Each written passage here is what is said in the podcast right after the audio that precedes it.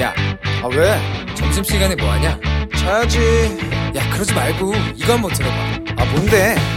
지금 당장 라디오를 켜봐 나른한 오후 깨울 시사 토크쇼 모두가 즐길 수 있고 함께하는 시간 유쾌하고도 신나는 시사 토크쇼 오태훈의 시사본부.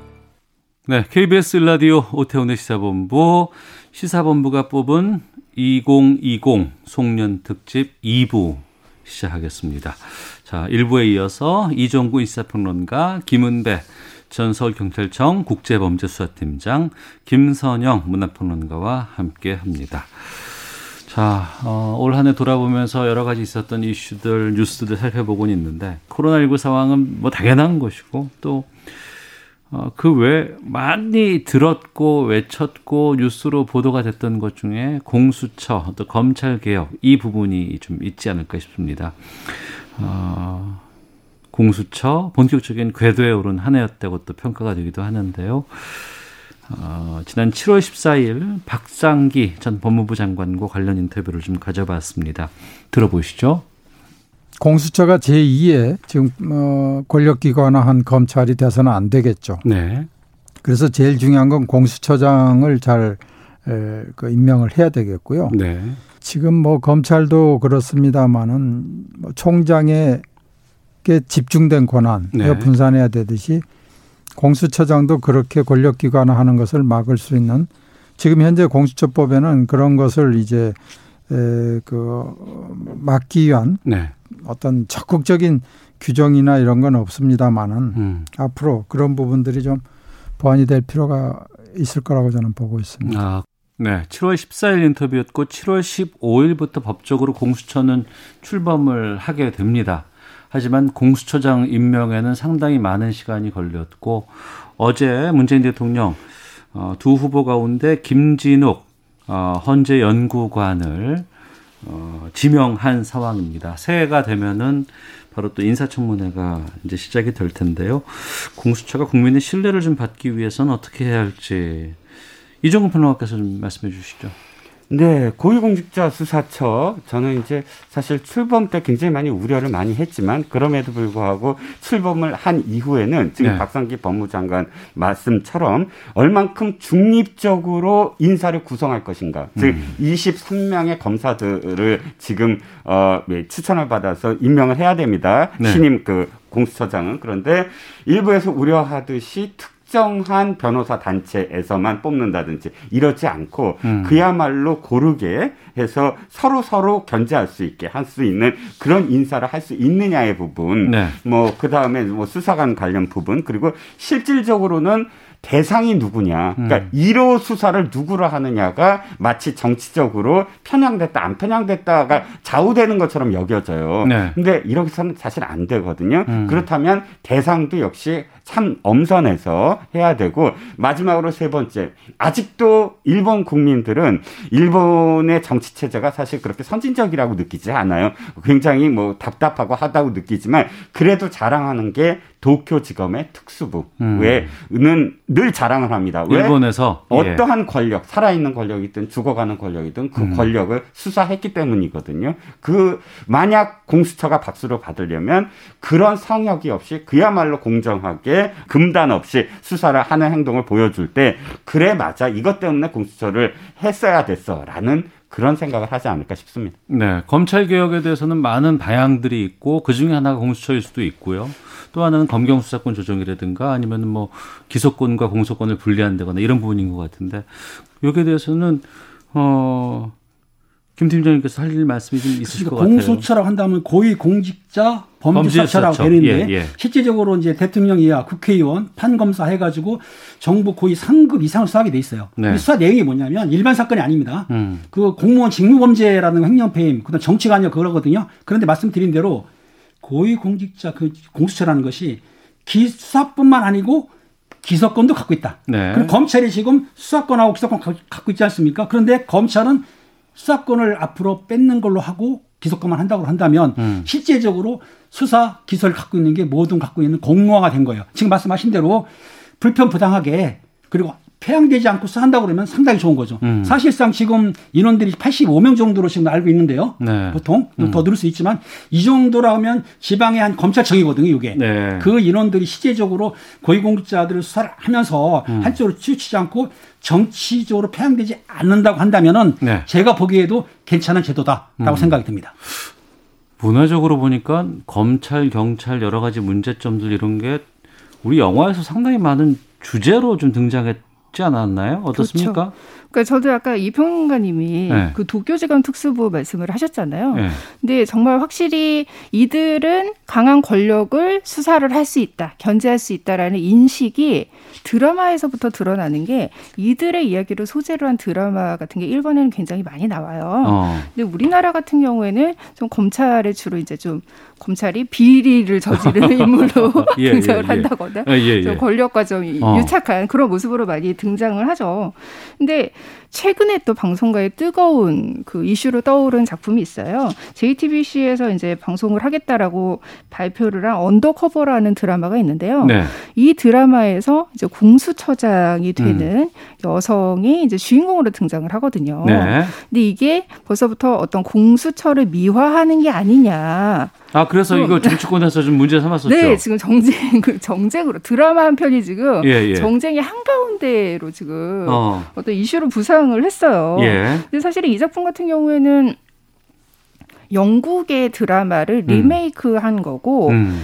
근데 이제 최근에 이런 공수처에 대한 관심이 이제 전 국민적인 이슈이기 때문에 네. 그 이슈를 반영을 해서 그냥 소재로 주인공의 그 직업을 그냥 음. 공수처장으로 바꾼 것일 뿐이거든요. 예, 예. 근데 여기에 어떤 정치적인 의도가 있는 것처럼 음. 정쟁의 도구로 삼는다라는 게 지금 올 한해 가뜩이나 코로나 때문에 초토화가 된 어떤 문화계에 좀 더 이렇게 어떤 그 이제 타격감을 주는 음. 그런 사건으로 저는 보고 있거든요. 근데 앞으로 저는 이게 국민들의 관심이 굉장히 많기 때문에 네. 공수처 이야기가 계속해서 드라마의 소재로 전 등장할 거라고 보고 있어서 음. 여기 이런 것을 이제 정쟁의 정치의 도구로 삼는 거는 좀 이제 좀 국민 일반 시청자 입장에서 보기에는 좀 한심하지 않냐 예, 네. 이렇게 생각을 하고 있어요. 공수처 출범 또 그리고 검찰 개혁 문제는 내년에도 계속해서 우리 어, 주요 이슈로 등장할 내용인 것 같고요. 자 그리고 지난해부터 계속해서 좀 불거진 문제들 가운데 올해로 이어졌던 것들 좀 살펴보도록 하겠습니다. 아, 지난해 일본의 무역 보복 조치 이후에 뭐 여러 가지 부분들도 좀 계속해서 됐었고 올해 반일 운동 같은 경우에는 올해도 계속 확산이 좀 됐었고 또 불매 운동 같은 것들도 많이 계속 되어 왔었고 그런 와중에 올 초였습니다. 어, 정의기억 연대 관련 논란이 좀 등장을 해서 안타까움을 좀 가졌었는데요. 당시 시사본부에서 윤미향 의원과 직접 인터뷰를 좀 했었습니다. 들어보겠습니다. 계속 어 그것은 앞으로도 네. 어, 해명하고 시정하고 겸허하게 그렇게 해갈 생각입니다. 그런데 단 이번 이 일로 인해서 어 그동안 30년 동안 운동해 왔던 정의연의 그런 역사라든가 세계 각지에서 그렇게 높이 평가하고 있는 일본군 성노예제 피해자들과 이 활동가들의 노력에 대해서 한국에서 거꾸로 그 평가절하고 또 아무 가치가 없는 것처럼 그렇게 만들어가는 일은 좀 어, 중단해 주셨으면 좋겠다. 네. 지난 5월 13일 윤미향 의원과 인터뷰였습니다. 정의기억연대 논란, 또 윤미향 의원, 이용수 할머니, 뭐 여러 가지 기소가 된 부분들도 좀 있었고요. 어, 현재 지금 진행형인 부분도 좀 있습니다. 안타까운 부분들도 좀 많이 있었고 사고도 좀 있었습니다. 세 분께서는 어떻게 보셨는지 좀 각자의 의견 좀 들어보도록 하겠습니다.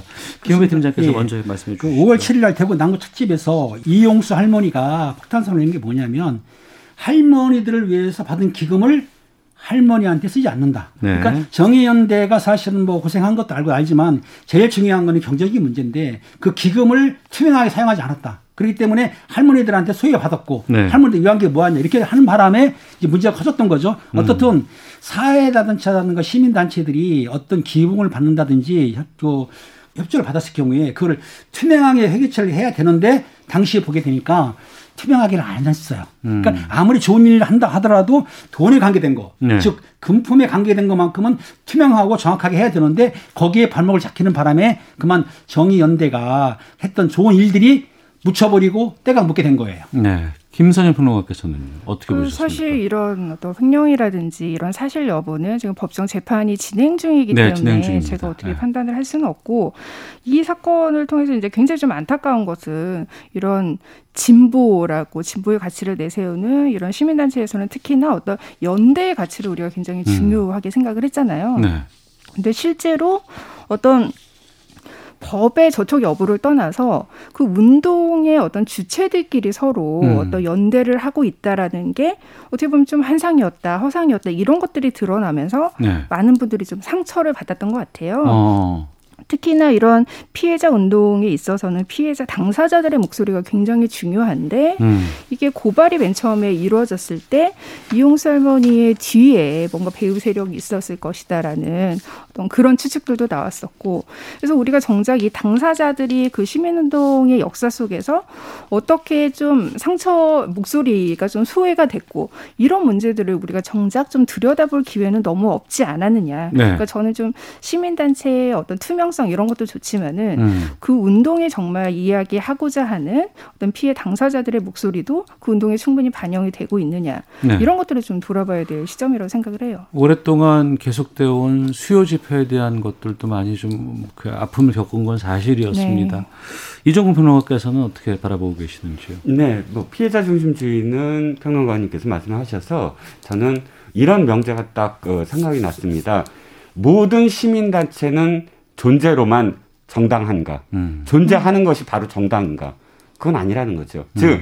민주화 운동 단계에서의 시민 단체가 했던 역할을 부인하지는 않습니다. 그런데 민주화 운동 단계의 시민 단체가 아니라 민주주의가 완성된 단계에서의 시민 운동은 어떻게 돼야 될 것이냐. 그것은 그 이전과 그 이후는 분명히 나누어져야 되거든요. 네. 민주화 운동 과정에서의 시민 단체는 그야말로 온갖 압박과 그 이 뭐 그런 상황 속에서 그것을 버텨내야 됐고 그러니까 정당하냐 안 정당하냐 공정하냐 이런 과정이 중요한 것이 아니라 그저 버텨서 이 상황에서 자신들의 어떤 그런 그 이 가치를 뿌리내리게 하는 게 과정이었다면 민주주의가 완성된 이후의 시민단체는 음. 그야말로 스스로 검증하는 그런 그 탈바꿈을 했었어야 됐다. 네. 그런데 환경운동연합 기억하시죠? 최열 대표로 음. 대표되던 환경운동연합이 이미 굉장히 큰 어떤 그 탈바꿈을 한 번 합니다. 비슷한 회계와 관련된 문제들이 튀어나오고 최열 대표가 그때 여러 가지 개인적인 어떤 그런 비위 의혹들이 폭로되면서 상당히 큰 어떤 갈등이 있었는데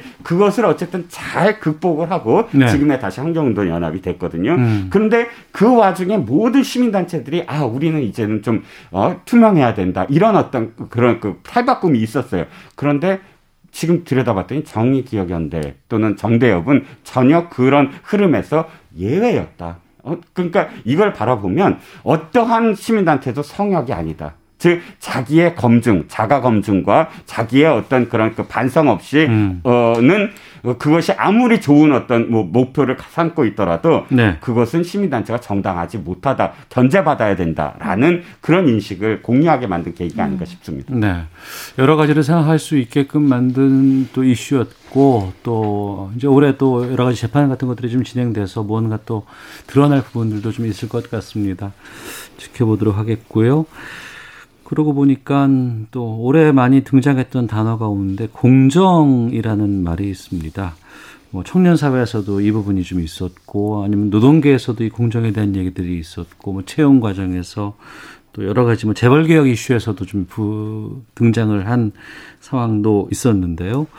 관련해서 저희가 어 지난 11월 19일 조성호 공정거래위원장과의 인터뷰 좀 준비를 했는데요. 듣고 말씀 나누도록 하겠습니다.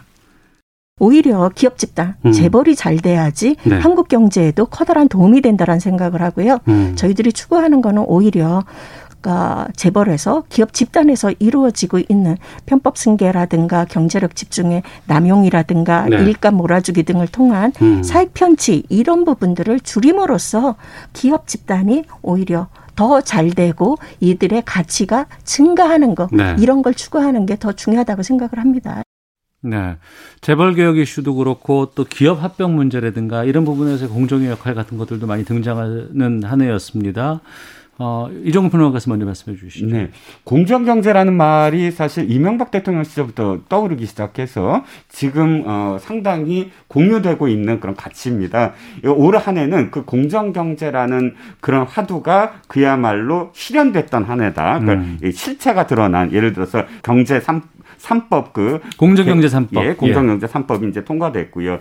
또 연금 통한 어떤 그런 그 이 경제 견제 그러니까 기업들에 대한 견제 스튜어드십 코드라든지 이런 부분들이 상당히 공론화되고 실질적으로 진척이 있었습니다. 뭐 네. 공과는 제외하고라도 음. 그런데 이런 과정 속에서 아 이 정부가 추구하는 것이 공정이다라고 인식을 하고 있었는데 실질적으로 예를 들어서 그 평창 올림픽 때 네. 하키 선수 아, 예, 예. 남북 단일팀 때 젊은 세대는 이, 이게 왜 공정이지? 음. 라는 거, 그런 의혹이 시작됐고, 이번에 인국공 사태에서 또 사실은, 어? 정부가 얘기하는 공정과 우리가 생각하는 공정이 다르네? 라고 일부 청년들이, 어, 이야기하기 시작했고. 근데 또 정부라든지 또 지금의 586 세대들이 바라봤을 때 이해가 안 가는 거예요. 우리는 지금 굉장히 공정하게 하고 있는데 젊은이들이 바라보는 공정이란 개념이 우리랑 다르다. 굉장히 음. 이질적으로 느꼈을 거예요. 그렇다면 지금 어, 바로 젊은 청년 세대가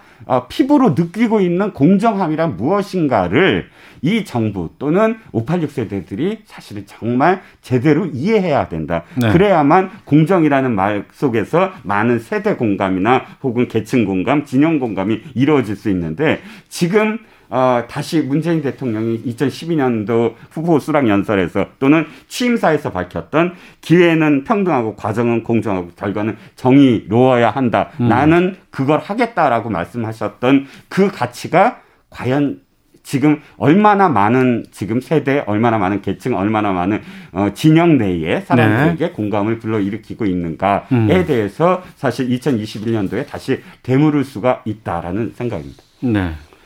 김은배 팀장께서는요.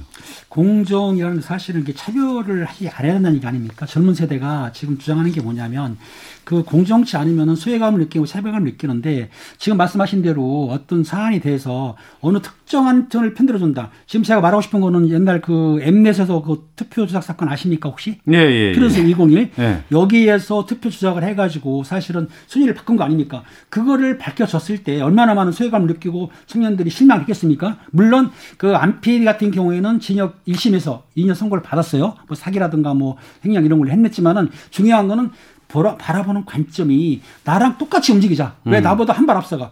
100m를 달리는데 나는 이 출발선에 섰는데 우리 앵커께서 나보다 20m 앞에 있다. 이거 공정합니까? 아, 안 공정하죠. 그렇죠. 그러니까 그런 네. 식으로 해서 눈높이를 맞춰야 되는데 예. 일부 음. 일부 정치나 사회에서 눈높이를 좀 다르게 두더라. 이거를 없애야만이. 아까 대통령이 중요한 게 뭡니까? 과정은 공정하게? 음. 당연하죠.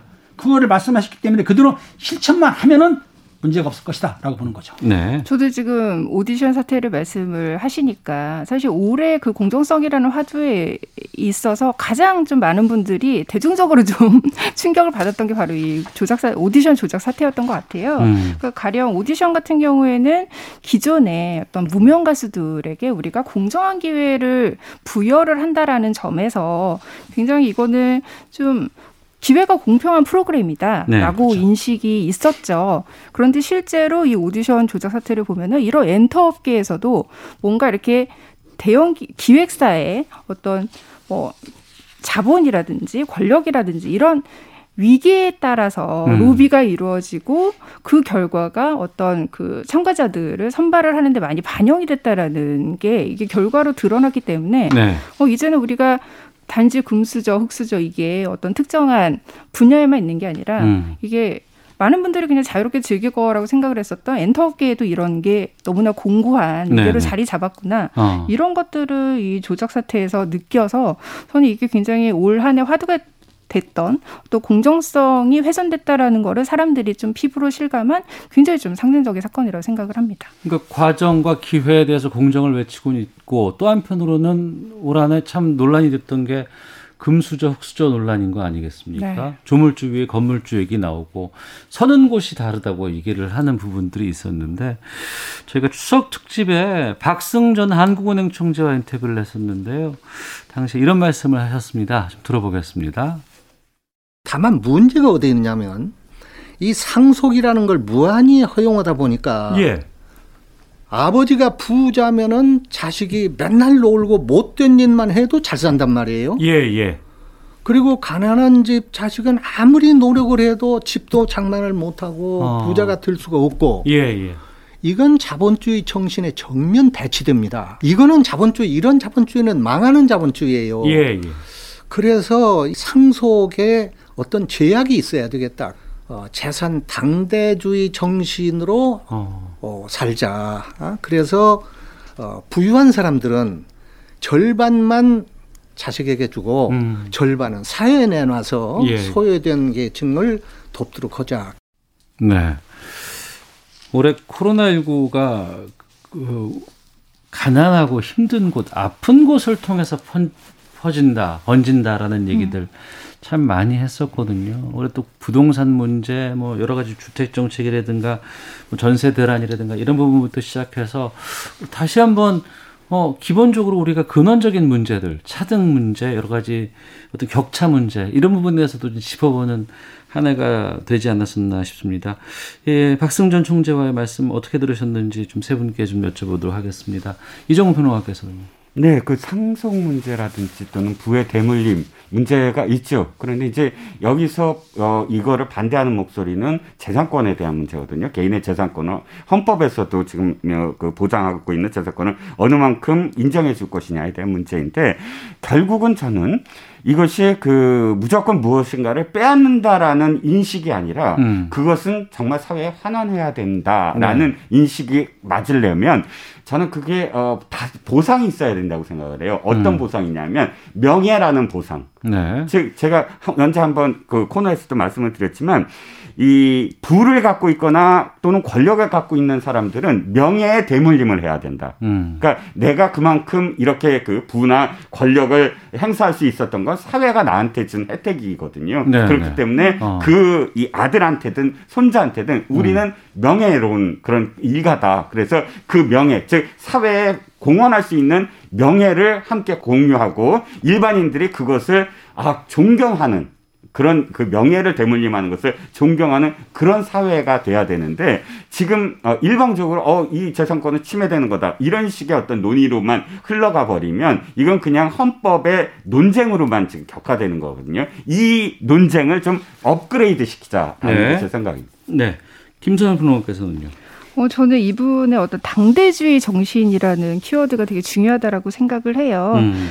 말씀을 하셨지만은 우리가 계속 뭐 이런 양극화 문제 근데 이게 코로나로 인해서 더더욱 어떤 고통이라는 게 정말 고 통마저 공평하게 오지 않는다라는 거를 고통마저 공 평하게 오지 않는다. 그렇죠. 아. 이거를 진짜 그 어느 해보다 실감하게 된 한 해였기 때문에 저는 이전 같았으면은 어, 이런 개인들이 어떤 선한 의지를 가지고 좀 이렇게 사회에 환원을 하고 이런 거에 대해서 좀 되게 좀 너무 나이브하지 않냐 음. 비판적으로 바라봤을 텐데 네. 올해 같은 경우에는 음. 정말 이런 어떤 고통이 공평하지 않, 않기 때문에 더더욱 고통을 분담해야 된다라는 이게 저는 이런 당대주의라는 말에 딱 들어맞는 음. 거라고 생각을 하거든요. 네. 그래서 좀 와닿는 면이 있었던 것 같습니다.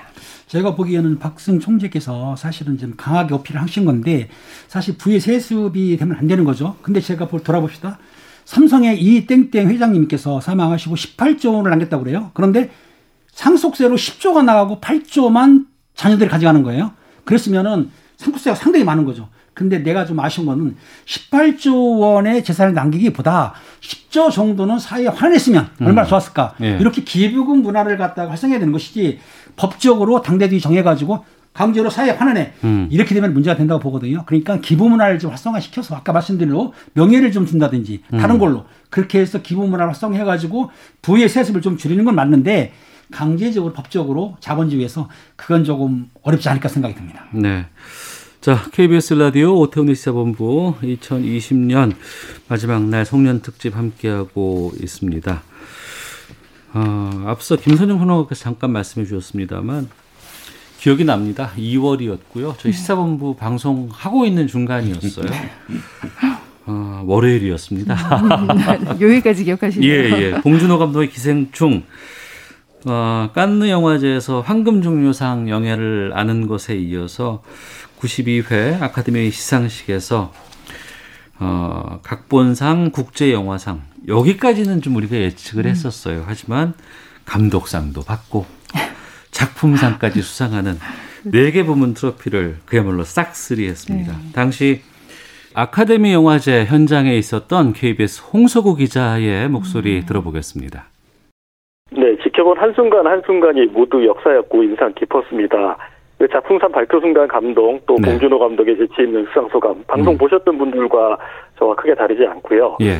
그렇지만 또 개인적으로 오늘 뭉클한 장면을 추가로 목격을 했습니다. 어. 아카데미 시상식장이 돌비극장으로 올라가는 그 레드카펫 계단이라고 있거든요. 예. 그 양옆 기둥에 보면은 아카데미 92년 역사상 작품상을 받은 영화 제목들이 연도별로 적혀 있습니다. 어. 바람과 함께 사라지다, 또 타이타닉, 늑대와 춤을 이런 영화들인데요. 예. 오늘 기생충의 이름이 2020년도에 추가돼 적혔습니다. 어. 계단 꼭대기에서 가장 잘 보이는 위치에 있고요.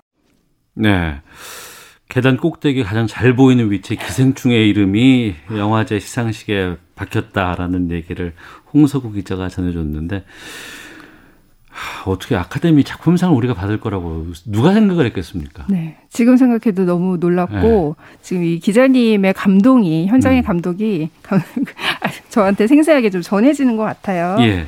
근데 최근에 이제 CNN에서 2020년 한 해를 돌아보면서 이제 가장 중요한 문화적인 순간들을 음. 꼽았었는데 거기에 이제 기생충이 선정이 됐죠. 네. 근데 이 홍서구 기자님도 말씀을 하셨지만 뭐 한순간이 모두 한순간 한순간이 모두 역사였다라고 음. 얘기를 했는데 이 CNN에서도 평을 하길 오스카의 역사를 바꾼 장면이다라는 네. 이야기를 했어요. 그러니까 그 이전까지 오스카가 이제 백인 중심이다라고 많은 비판을 받았지만은 비영어 권 영화로는 최초로 음. 작품상과 감독상을 또 수상을 하면서 이게 그야말로 이제 오스카는 그 이전의 역사는 좀 낡은 역사고 네. 기생충 이후에는 이제 좀 새로운 시대로 나아가는 아. 것이 아닌가라는 예. 어떤 지향점을 알려준 그런 굉장히 중요한 순간이었다는 생각이 들거든요. 어, 기생충 이전과 이후가 달라지는 아카데미. 그렇죠. 네. 아. 실제로 오스카가 발표를 했어요. 그 앞으로 이제 작품상의 기준에 음. 어떤 다양성의 일정한 지수를 만족시키는 작품 들만 작품상 후보에 올리겠다. 이것은 어떤 인종 다양성도 되고 네. 이제 젠더 다양성도 되고요. 근데 정말 오스카가 이제 기생충의 수상을 계기로 변화를 하고 있다라는 게 느껴지고 있는 거죠. 네. 이종근 평론가께서도 그 당시 기억하시죠?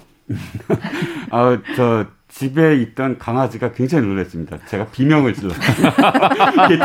자고 있다가 펄쩍 소파에서 뛰었는데 예. 자, 저는 아, 오래된 사람이다 사실 음. 뭐냐면 이, 이 극장이 지금 다 복합관인데 단관 시절에 극장을 다녔어요. 어, 그땐 다 그랬어요. 대한극장, 예. 한성사, 예, 예. 뭐 그러면 대한극장에서 벤허를 하면 벤허를 칠십미리 음, 뭐 대형 시네마스코프 네. 그리고 벤허를 몇 개월 합니다. 네. 그냥 벤허만 하는 거야 한 그렇죠. 극장에서. 그러면 저는 꼬마 시절에 벤허를 보면서 그 스케일 막 그 전차의 스케일에 압도되고 그 이 사운드에 압도되면서 이 할리우드라는 어떤 환상, 그건 안드로메다에 있는 그런 그렇죠. 그런 예, 음, 당신 그랬습니다. 어, 예, 예. 그 그런 세계다라고 음. 저는 어렸을 때 그렇게 생각했습니다. 그런데 그 사람이 뭐 50년 지나서 바로 그 할리우드의 본산 아카데미에서 음. 우리나라 영화를 지명한 순간 어렸을 때 가졌던 배너에 대한 그 이 뭐랄까 그 환상 이런 것들이 한 순간에 그 나쁜 의미가 아니라 무너져 내린 거예요. 네네. 네, 그 네. 무너져 내린 뭐냐면 컴플렉스가 무너져 내린다는 음. 거죠.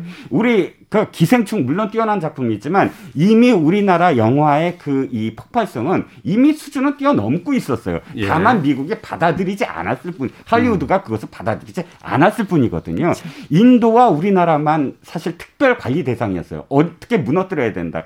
제 영화도 우리나라가 제일 먼저 개봉하고요. 할리우드가 또 미, 음반도 우리나라 제일 먼저 팔아요. 왜? 네. 우리나라를 무너뜨려야 되기 때문에 문화로. 음. 그런데 거꾸로 우리가 사실은 무너 뜨린 거지요. 네. 저는 이제는 뭐 그 양산될 거라고 보고요. 음. 하나만 되면 됩니다. BTS가 빌보드도 됐고 또 네. 기생충이 아카데미도 됐고 딱 어. 하나. 노벨 네. 문학상. 아, 노벨 문학상. 노벨 문학상만 타면 저는 아. 문학의 전반에서 더 이상 네. 컴플렉스가 없다. 아, 어. 그렇죠. BTS 올해 그래미도 있잖아요. 네, 그렇죠. 연초에 또 어. 그래미 아, 내년이군요, 이제. 네. 어. 바라봐야죠. 그것도 좀 기대해 보도록 네. 하겠습니다. 자, 시사평론가 이종근 씨와 또 김은배 전 팀장님, 또 김선영 문화평론가와 함께하고 있는데요. 지금 여러분께서는 KBS 제일 라디오 오태훈의 시사본부 2020 송년 특집 함께하고 계십니다. Thank you. 2021년 새해에는 이런 뉴스가 들렸으면 좋겠습니다. 코로나19 신규 확진자 한 달째 영영 기록하고 있습니다. 아, 이번엔 쟁점 법안이 여야 합의로 통과됐습니다. 우리나라 경제 성장률 5%를 달성했습니다. 희망찬 소식을 전하는 그날까지 시사본부가 함께하겠습니다. 평일 낮 12시 20분 오태훈의 시사본부.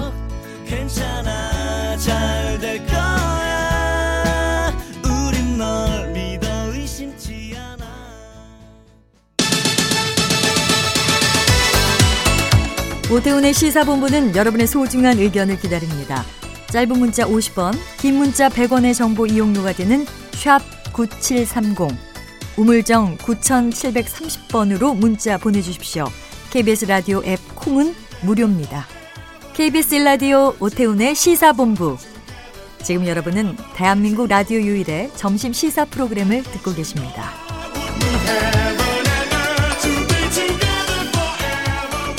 네, KBS 제1라디오 오태훈의 시사본부 2020 송년 특집 이종근 시사평론가 김은배 전 서울경찰청 국제범죄수사팀장 김선영 문화평론가와 함께하고 있습니다.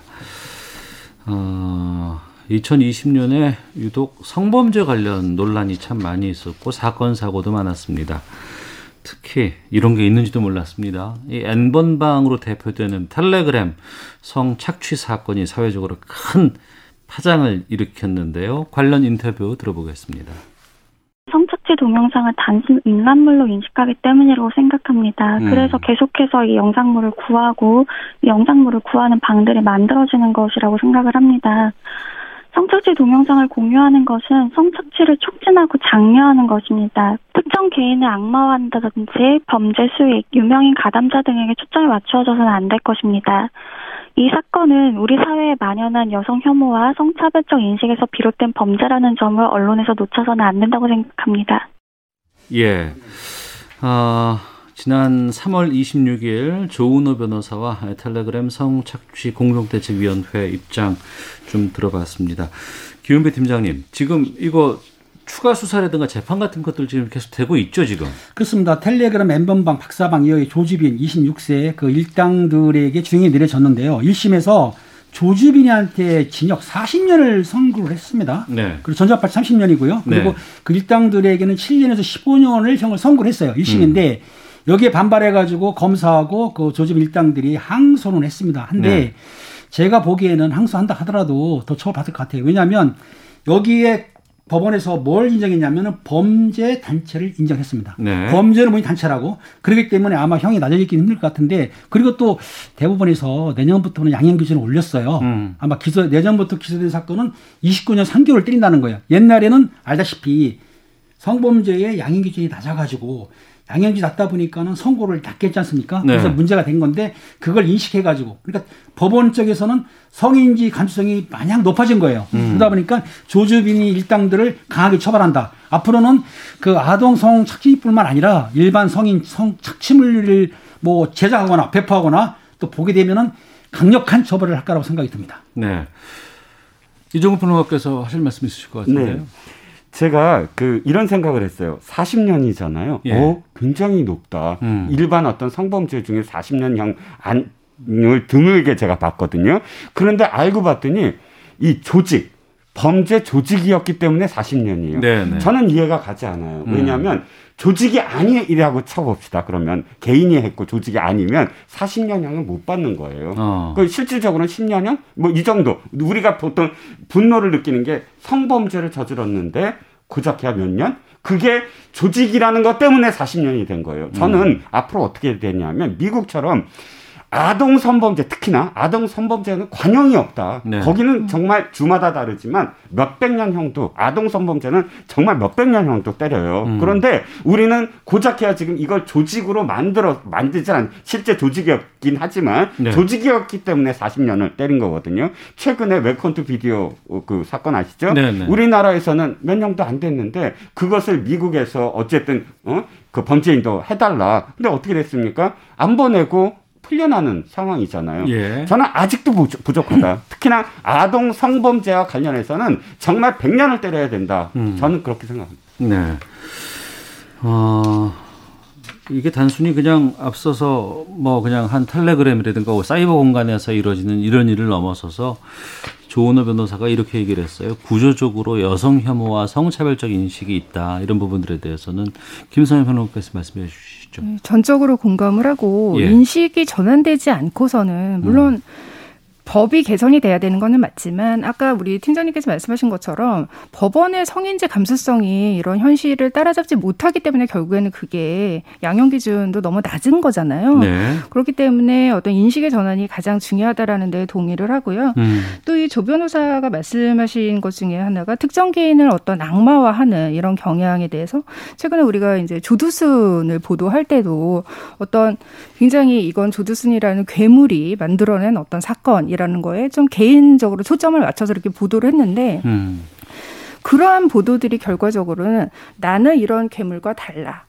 나는 이러한 어떤 성차별적인 환경에 나는 기여한 바가 없어. 라고 어떤 반성을 아예 차단하게 되는 네. 그런 현상으로 이어진다라는 거죠. 음. 그래서 저는 이런 인식의 전환이 우선이 되려면 나 역시도 이런 어떤 구조적인 차별에 일조를 하고 있지 않나. 그러니까 자신의 생각을 좀 돌아보는 계기로 이제 이번 사태, 그러니까 올해 이런 사건들을 통해서 좀 많은 분들이 좀 자신을 돌아보는 계기로 이제 만들었으면 좋겠다라고 생각을 합니다. 네, 특히 올해 이 공권력 영역에서 불거진 성비리가 있었습니다. 이 때문에 전국적인 좀 어, 전 국민의 충격을 좀 안기는 일도 좀 있었는데요.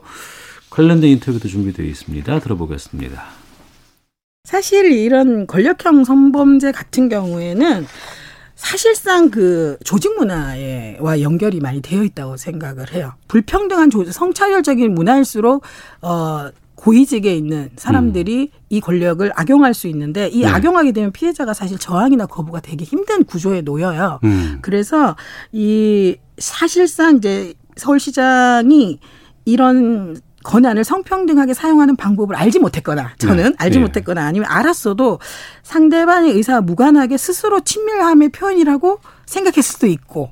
네. 어, 해가 넘어가면은 내년 4월에 가장 주된 이슈가 있죠. 이제 보궐선거가 서울과 부산에서 치러집니다. 어, 두 곳 다 이제 전 시장의 성비위가 이제 파장을 일으킨 그런 곳으로 되어 있는데요. 우리 사회 만연한 뭐 지도층 이런 여러 가지 성불감증에 대해서 많은 지적과 분석도 있었습니다. 뭐 여기에 대해서 좀 말씀 좀 듣도록 하겠습니다. 김은배 팀장께서 말씀해 주시죠. 그렇습니다. 지금 사회 지도층들이 이제 성범죄를 저질렀는데 일반적으로 간단하게 생각하게 되면 성범죄 하게 되면은 일반인 생각할 때요. 폭력 협박을 해야만이 성범죄로 생각하고 있습니다. 그런데 음. 그게 아니에요. 일단 상대편이 거부 의사를 보인다든지 아니면 yes라고 동의를 하지 않으면 성범죄거든요. 네. 그게 인식이 안 돼 있어요. 그리고 사회적 지도층들이 볼 때에 자기들이 아까 성문화 인식 말했지만은 본인이 다루는 부하라든지 자기 소속하 있는 사람들에는 함부로 해도 된다.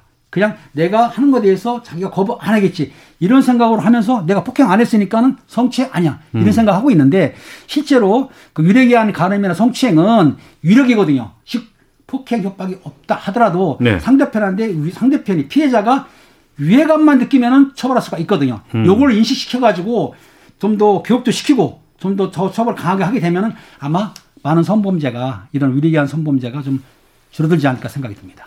언론에서도 피해자냐, 피해 호소인이냐, 호칭 갖고도 여러, 여러 가지 얘기가 있었던 적이 네. 있었고, 또 2차 가해를 둘러싼 여러 가지 사회적인 문제가 발생했던 한 해였기도 했습니다.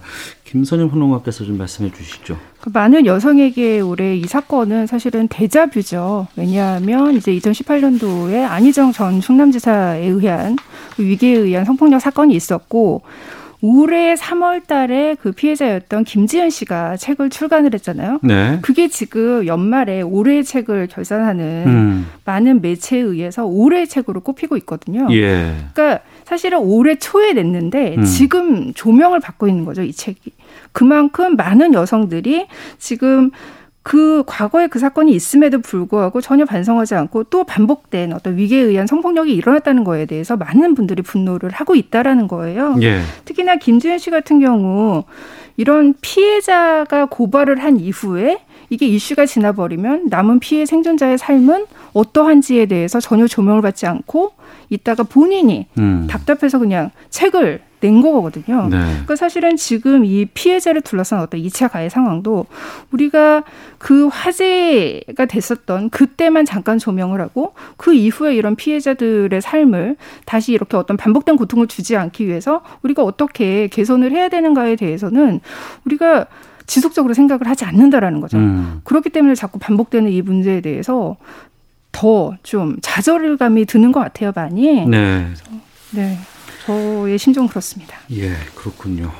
그리고 또 올 한해 아동 학대 관련된 여러 가지 사건들이 꽤 많이 있었습니다. 사회적 공분을 많이 샀기도 했었고 어떻게 이런 일이 우리 사회에 있었을까라고 놀라기도 했습니다. 저희 시사본부에서도 아동 학대 특집을 따로 편성을 해서 한 5회 정도 다루기도 했었는데요.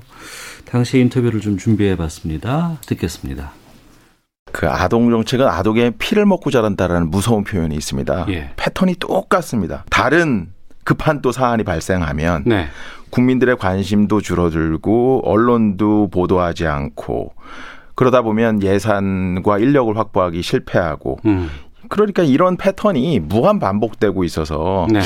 우리가 뭐 다른 사람한테 간섭한다 이런 관점이 아니라 아이들의 성장을 우리 공동체가 다 같이 보호한다, 네. 같이 키운다라는 관점으로 우리 집에 아니고 저 집의 일이니까 하고 혀만 끌끌 차고 지나가지 않는 네. 이게 이 상황을 바꿀 수 있는데 제일 중요한 모멘텀이라고 생각을 합니다. 음. 네. 먼저 들으신 인터뷰는 이화여대 사회복지학과 정익준 교수였고요. 방금 들으신 분은 정신건강의학과 노규식 전문의의 음성이었습니다. 기원배 팀장님, 어, 창녕 사건도 있었고, 천안에서의 사건도 있었고, 또 인천도 있었고, 예. 양천도 있었는데 되짚어 보면은 예. 5월 29일 창녕에 초등학교 4학년 애가 맨발로 왔지 않습니까? 예. 손에 화상을 입어서 예, 묻고 지문이 없을 정도로 개부각대한 거예요. 예. 그래가지고 처벌을 받았습니다. 또 하나 뭐냐면 천안 아동학대 아시죠? 가방에 넣어가지고 애를 숨못 쉬게 해서 산소부족으로 숨지게 한 거. 아 말이 안 되는데 그런 일 했습니다. 또 9월 14일에는 그 초등학교 학생들이 라면 끓여 먹다가 화상 입은 적 있죠. 네, 네. 사망을 했습니다. 아. 이런 경우에는 애를 방임한 거. 음. 그리고 또 하나 뭐냐면은 10월 13일인데 양천구 병원에서 아이가 사망했지 않습니까? 네. 얘는 이제 입양을 시키네요. 16개월밖에 16개월. 안 됐는데 예, 예. 잘 키운다고 했는데 불구하고 애를 복부버리는데 상처가 있었어요. 사망하게 했는데 이 가족은 또 웃기는 게 EBS의 가족이 한 번 나온 적이 있어요. 달달한 음. 가족으로. 이런데도 불구하고 입양아를 학교에서 숨지했던 거예요. 그러니까 지금 우리나라에서 사실은 그 입양아뿐만 아니고 아동들을 학대하는 게 물론 친부모도 있고 계부도 있겠지만은 아이를 사랑하는 마음이 좀 더 많이 돼야 되는데 조금 방치하는 것도 있고 또 그리고 사회적 여건이 지금 아무튼 아동 학대에 대해서만큼은 법적으로 처벌을 많이 하고 또 사회적 인식이 좋아졌지만 아직까지도 빈틈이 있더라. 요거를 찾아내 가지고 적당히 좌회해서 그걸 좀 단속을 한다든지 처벌을 좀 강화해야 되지 않나 생각이 듭니다. 저희 시사본부에서도 저희 담당 프로듀서가 직접 현장 나가서 확인도 하고 현장의 시스템은 어떤 것인지 도대체 뭐가 문제인 건지 지원을 만약에 우리가 해준다 그러면 어떤 것들을 보완해야 될지에 대해서 살펴보기도 했었거든요. 새해는 좀 이런 부분들 더 이상의 아동학대는 우리 사회에서 좀 근절돼야 되지 않을까 싶은데 이종훈 변호사께서 말씀해 주시죠. 네, 전문적인 부분 또 김인배 팀장님께서 또 말씀을 해주셔서 저는 다른 측면에서 말씀을 드리려고 합니다. 시사본부가 5회나 이것을 다룬 것 굉장히 저는 저이 이 박수를 보내고 싶습니다. 그런데 언론의 역할 아직도 멀었다. 음. 자, 여, 영화 스포트라이트라는 영화 기억하시죠? 예. 그 스포트라이트에서는 어, 모 종교의 신부들이 아동 성학대나 또는 아동 성폭력을 하는 것을 추적하는 기사의 얘기입니다. 네. 그런데 편집국장이 어느 순간 브레이크를 걸어요. 음. 자, 보도를 해야 됩니다. 음. 어느 주교가 지금 어, 그 연관된 거를 확실하게 증거를 잡아냈거든요. 보도를 해야 됩니다. 그랬더니 막아요. 막는 이유가 딱 한 가지입니다. 자, 우리는 주교를 범죄인으로 만들기 위해서 기사를 써서는 안 된다. 이 시스템을 시스템의 근원이 어딘지를 예. 찾아내야 된다. 음. 그것을 밝혀야 된다. 이렇게 얘기하거든요. 저는 이 아동학대가 나올 때마다 사실은 언론은 들끓습니다. 라면 얘기 쭉 음. 하고 또 쇠사슬 얘기하고 그 다음에 그것을 가해자들이 얼마나 아, 이, 이것을 악하게 했는가 그들의 어떤 전력은 뭔가 삶의 계정 그리고 거기서 끝이에요. 그리고 음. 물론 대안이 뭔가 뭐 있지만 실질적으로 그것을 사회 변화를 위해서 모델을 제시하고 그 모델이 어떻게 변화되는가에 대한 집중적이고 정말 끊임없이 그것을 문제 제기하고 변화해 나가는 과정까지도 네. 계속 제기를 해 나가는 그런 언론의 자세가 있어야만 이것이 변하지. 제도는 언제나 들끓거든요. 한번 딱 들끓고 이거 받고 그리고 음. 그 다음에 또 벌어지고 또 벌어지고 숱하게 악순환이 계속될 것이다라는 생각이 듭니다. 네, 그 악순환을 없애기 위해서는 끊기 위해서는 관련된 제대로 된 정책 대책들이 완성이 돼야지만 그게 풀릴 수 있지 않을까라는 생각이 드는데요. 아, 올 한해 바꾸자 또 이건 정말 불합리하다 잘못된 것이다라고 목소리를 높인 것들이 꽤 있었습니다. 그리고 그 대안으로 나왔던 법안이 있었는데 그게 구하라 씨의 이름을 붙인 구하라법이었습니다. 관련된 인터뷰를 좀 저희가 준비를 했습니다. 들어보겠습니다.